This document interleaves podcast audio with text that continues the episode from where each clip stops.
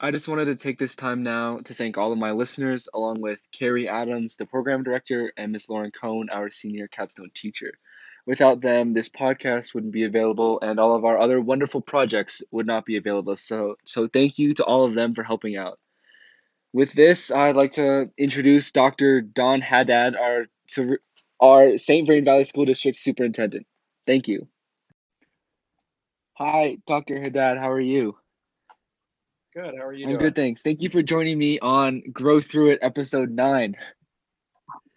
Yeah, you bet. So, if you wanted to just go ahead and introduce yourself a little bit. Yeah, my name is Don Haddad. I'm the superintendent for the St. Vrain Valley Schools, and uh, looking forward to, to visiting with you. Thank you. So, what do you do exactly as a superintendent?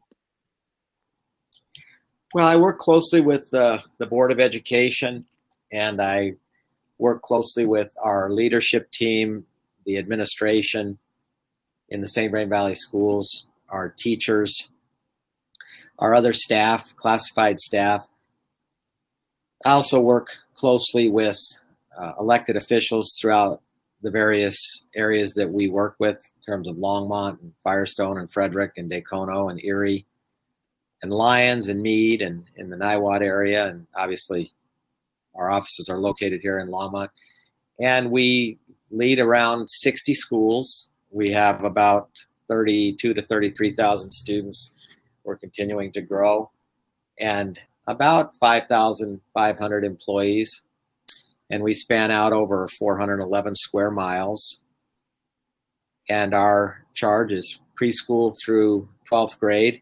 And now we actually have an associate degree program in grades 13 and 14 to set systems in place that will enable our students to work through their education and graduate and go on to be productive uh, citizens. And so that's wow. involves a lot in terms of uh, curriculum and instruction. It involves a lot in terms of finances. It involves our buildings, you know, our 60 schools and all of our other buildings that we have throughout the district. It involves nutrition services, human resources, uh, technology, construction with our operations and maintenance teams, uh, transportation, you know, all of our staff around both teaching and learning and then uh, operations. So it's, uh, you know, it's pretty comprehensive work. Yeah, that sounds like a, a full plate you got there dealing with everything. Yeah, it is. It's you know it's a lot of work, but it's also very very enjoyable. I've been uh, oh. superintendent. This is my 13th year, and so 20 years in St. Vrain, and I enjoy it quite a bit. So you were also a principal over at Niwot, I believe. Did did you go from principal to being superintendent? No, I actually this is my 36th year in education. I went from I, I, was in other places prior to being at Niwot, but in 2001, I was hired at Niwot High School, and then in 2005, I came to actually 2004 as the executive director of secondary schools, middle schools, and high schools. And then from there, I became the assistant superintendent. And then from there, I became the deputy superintendent and then it was after being the deputy superintendent that I became the superintendent about 13 years ago. Oh, that's impressive. Have you always kind of had those leadership qualities within you, like trying to be like a superintendent or something like that? Have you always kind of had those qualities from the beginning, from an early age? You know, I'd like to think so. I was, uh, you know, and when I was growing up in in middle school and high school and you know college, I uh, wrestling was a big part of my life. I was the captain of our wrestling teams in high school and college, and went on to to coach at the high school level and teach. And you know, throughout my years, I've taken on different leadership roles, and so uh, I I've enjoyed it. And I do have a I am prone to to looking at things the way that they are and thinking about the way things could be, and uh, trying to motivate and inspire people to you know, to reach another level, to achieve something new, and to to improve on from where we are. So it's been something that has been with me for my whole life. Oh, definitely. So I guess being captain of the wrestling team, you're kind of just put into that position too, where you have to learn how to be a leader.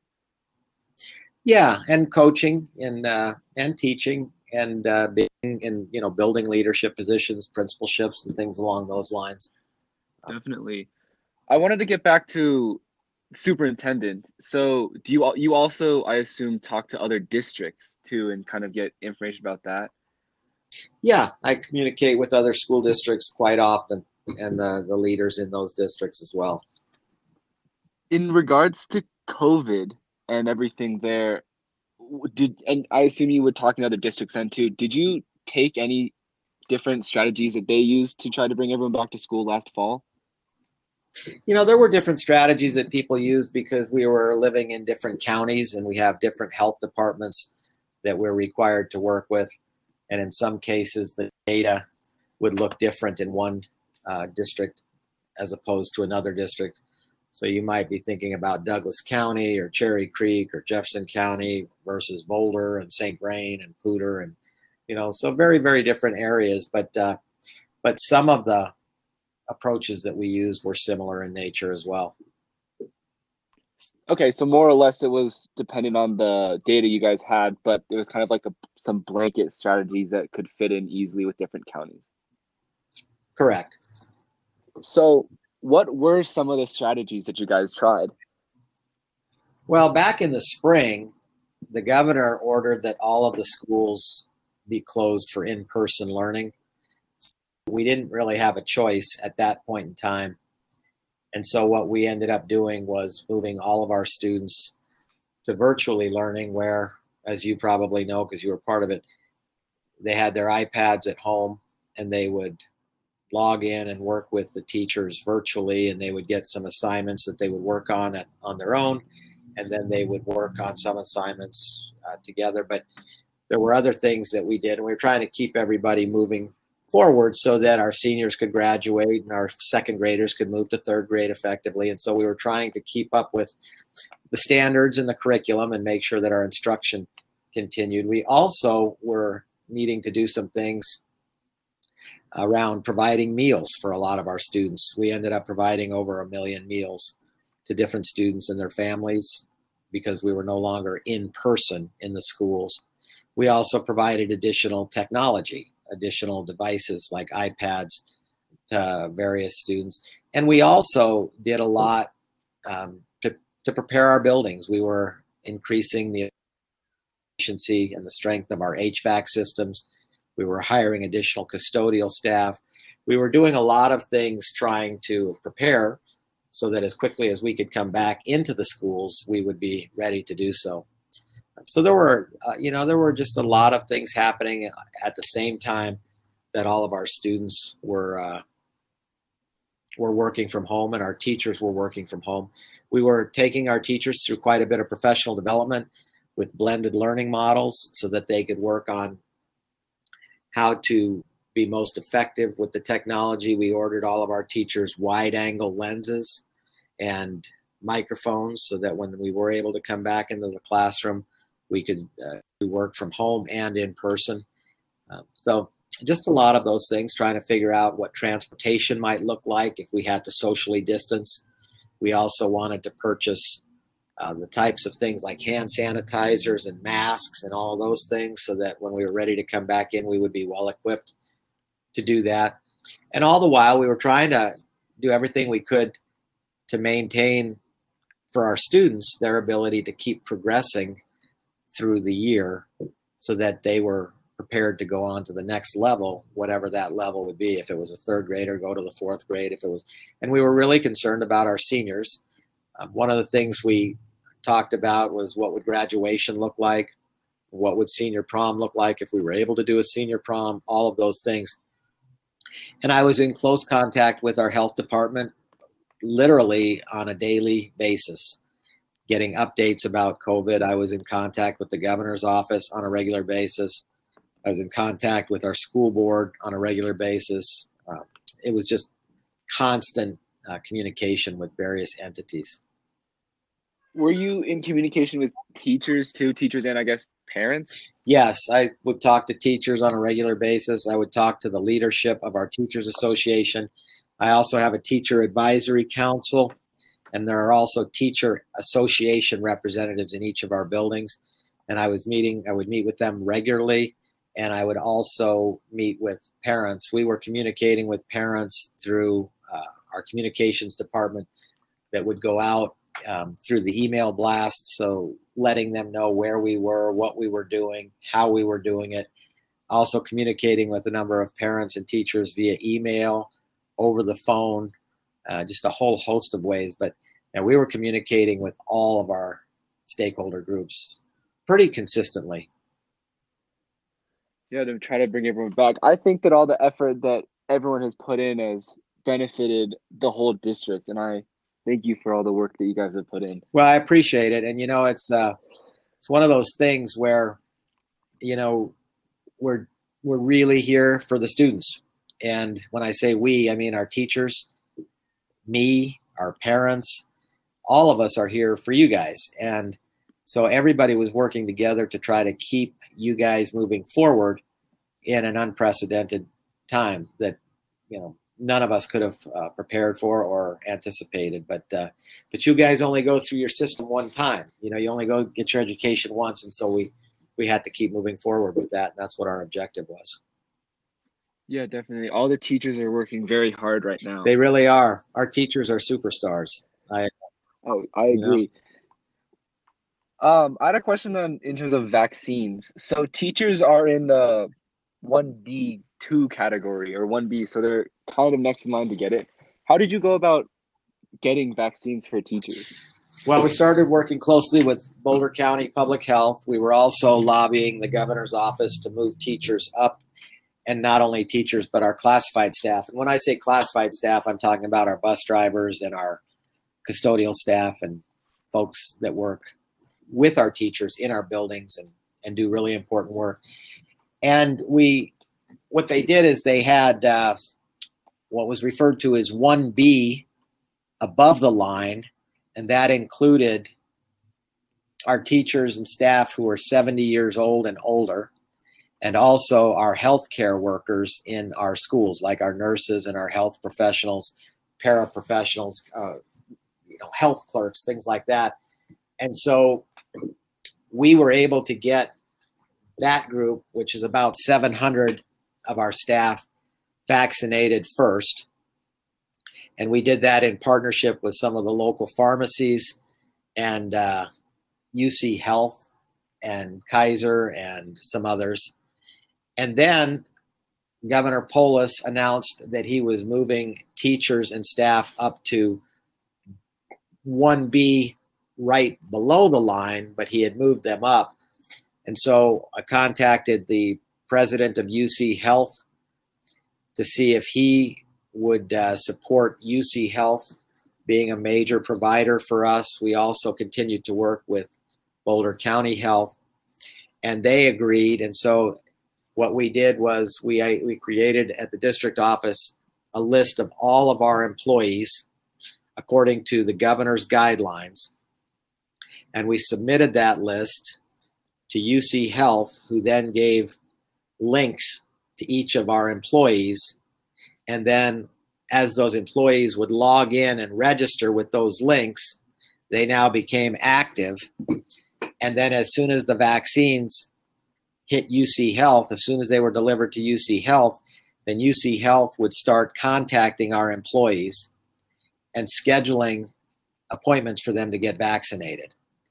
And so we have gone through about 63% of our employees as of now. Now they moved teachers up beginning February 8th. So we've been able to move pretty quickly because it's only been a few days that we've been able to begin vaccinating our teachers. And UC Health has been outstanding. We also have worked with Nextera Health, and they have vaccinated a number of our employees. And then we have some, not many, who've chosen to go to their own healthcare provider like a Kaiser or something. But our major partnership has been with UC Health and then with Nextera. And I'm in you know regular communication with them and we get regular updates as to how many of our teachers and staff have been contacted and how many have been vaccinated. And so we're moving forward. We actually don't get the number who have been vaccinated, we get the number of people who have responded and who have received the invitation to get vaccinated. And then we assume that they are actually following through, which we know that they are. Um, but some of that stuff is uh, in motion right now. All of that stuff's in motion right now, but we've moved very, very quickly. And uh, I'm optimistic that, you know, by the time, and when they do get their scheduled appointment for their first vaccination, because it's two shots, they actually get scheduled for their second shot as well at the same time. So they'll get a shot and then they'll wait a few weeks and then they'll get their second shot. And again, right now we've moved through about 63% of our staff, um, which is a very, very efficient process. And uh, it's working very, very well with UC Health right now. And uh, again, NextEra was very supportive as well. So we're hoping to get everybody done as quickly as possible. And uh, our teachers have been great in terms of responding. And our staff, it's not just our teachers. That's 60, 63% as of today. 63. Wow, that's a, that's impressive to yeah, and it's a rolling process. So every day we get an update. So even as we speak right now, there will be teachers who are getting contacted through their links. And it's we've told them you have to check your emails every single day because once that link comes through, you have 48 hours to respond or else they move you out and put somebody else in. So it is a constantly rolling process and it's moving very quickly. Definitely. Will the system look the same? Are, are I guess my first question is: Are students going to be vaccinated vaccinated through the district, or will they have to contact their own private? You know that remains to be seen because right now I'm not aware of a vaccine that is available for students. We'll have to wait for the health departments to give us direction uh, around that and uh, we'll see what uh, what the governor's office and the health department tells us. They may have students get vaccinated through their own doctors, or they may set up vaccination sites in the schools. It just depends on the direction that we get from from the health departments uh, where students are concerned. It's a little different with students because with our adults, they have the ability to, you know, authorize that for themselves with our students, we would we absolutely will look for parents' approval and direction on on how they want us to handle their children. And then I guess this might be a little bit far out with your answer for that question, but would the vaccine be um be like one of the required vaccinations like polio or chickenpox, or would it be one that you could you have the option to get like the flu? Are you talking about for students? yeah for students i mean when it becomes you know that will be a decision that the governor's office and the colorado department of public health and environment uh, cdphe they will have to decide whether it's required or whether it's optional. Okay that makes sense. I mean i guess it is a little bit further up before students get the chance to be vaccinated but yeah and you know one of the things that we'll uh, continue to promote with or without the vaccination for students is is really good health care and you know some of the things that we've been doing now we'll continue to do even beyond covid just because they represent good practices for keeping people healthier and safer. Mm-hmm. and then one last question before we wrap it up kind of is a sports question. So with uh, the D season being during the summer, will students still be able to use the facilities like the weight room at a school, even though it's yeah, we'll use facilities and we'll continue to in, implement the same safety protocols of social distancing and masks and testing and sanitizing the area and doing all of those things similar to what we've been doing with the other sports seasons. Okay, we just have to have a teacher inside with them too. We'd um, always have to have a certified staff member for supervision. Yes. Yeah. Okay. Well, is there anything else you'd like to add before you know, we wrap up? That I would tell you is I really want to say to our students and our teachers and our staff and our parents that I am really appreciative of how hard everyone's worked and how hard this has been on everyone. And, you know, I want you to know that we are just committed to keep moving forward through this crisis and we will get to the other side of it. But I really am grateful for the, the work that everyone's done and the hardships people have had to endure have been significant. And uh, we just have to keep moving forward together and get through it. But uh, we see that light at the end of the tunnel right now. So that's a good thing. I think we all just got to be together right now. I think that that's that's right, and do. I'm proud of our students. Their resilience and their strength through this has been commendable. Yeah. Well, thank you, you for your time. You too. I appreciate it. Keep up the good work. And that wraps up the interview with Dr. Don Haddad, the superintendent of the St. Vrain Valley School District. At this point, I'd like to thank UC Health, the teachers, the custodians, the bus drivers, the parents, and even the students for all the help that we've put in now. I know that COVID has been a hard time for everyone and it's hit everyone differently.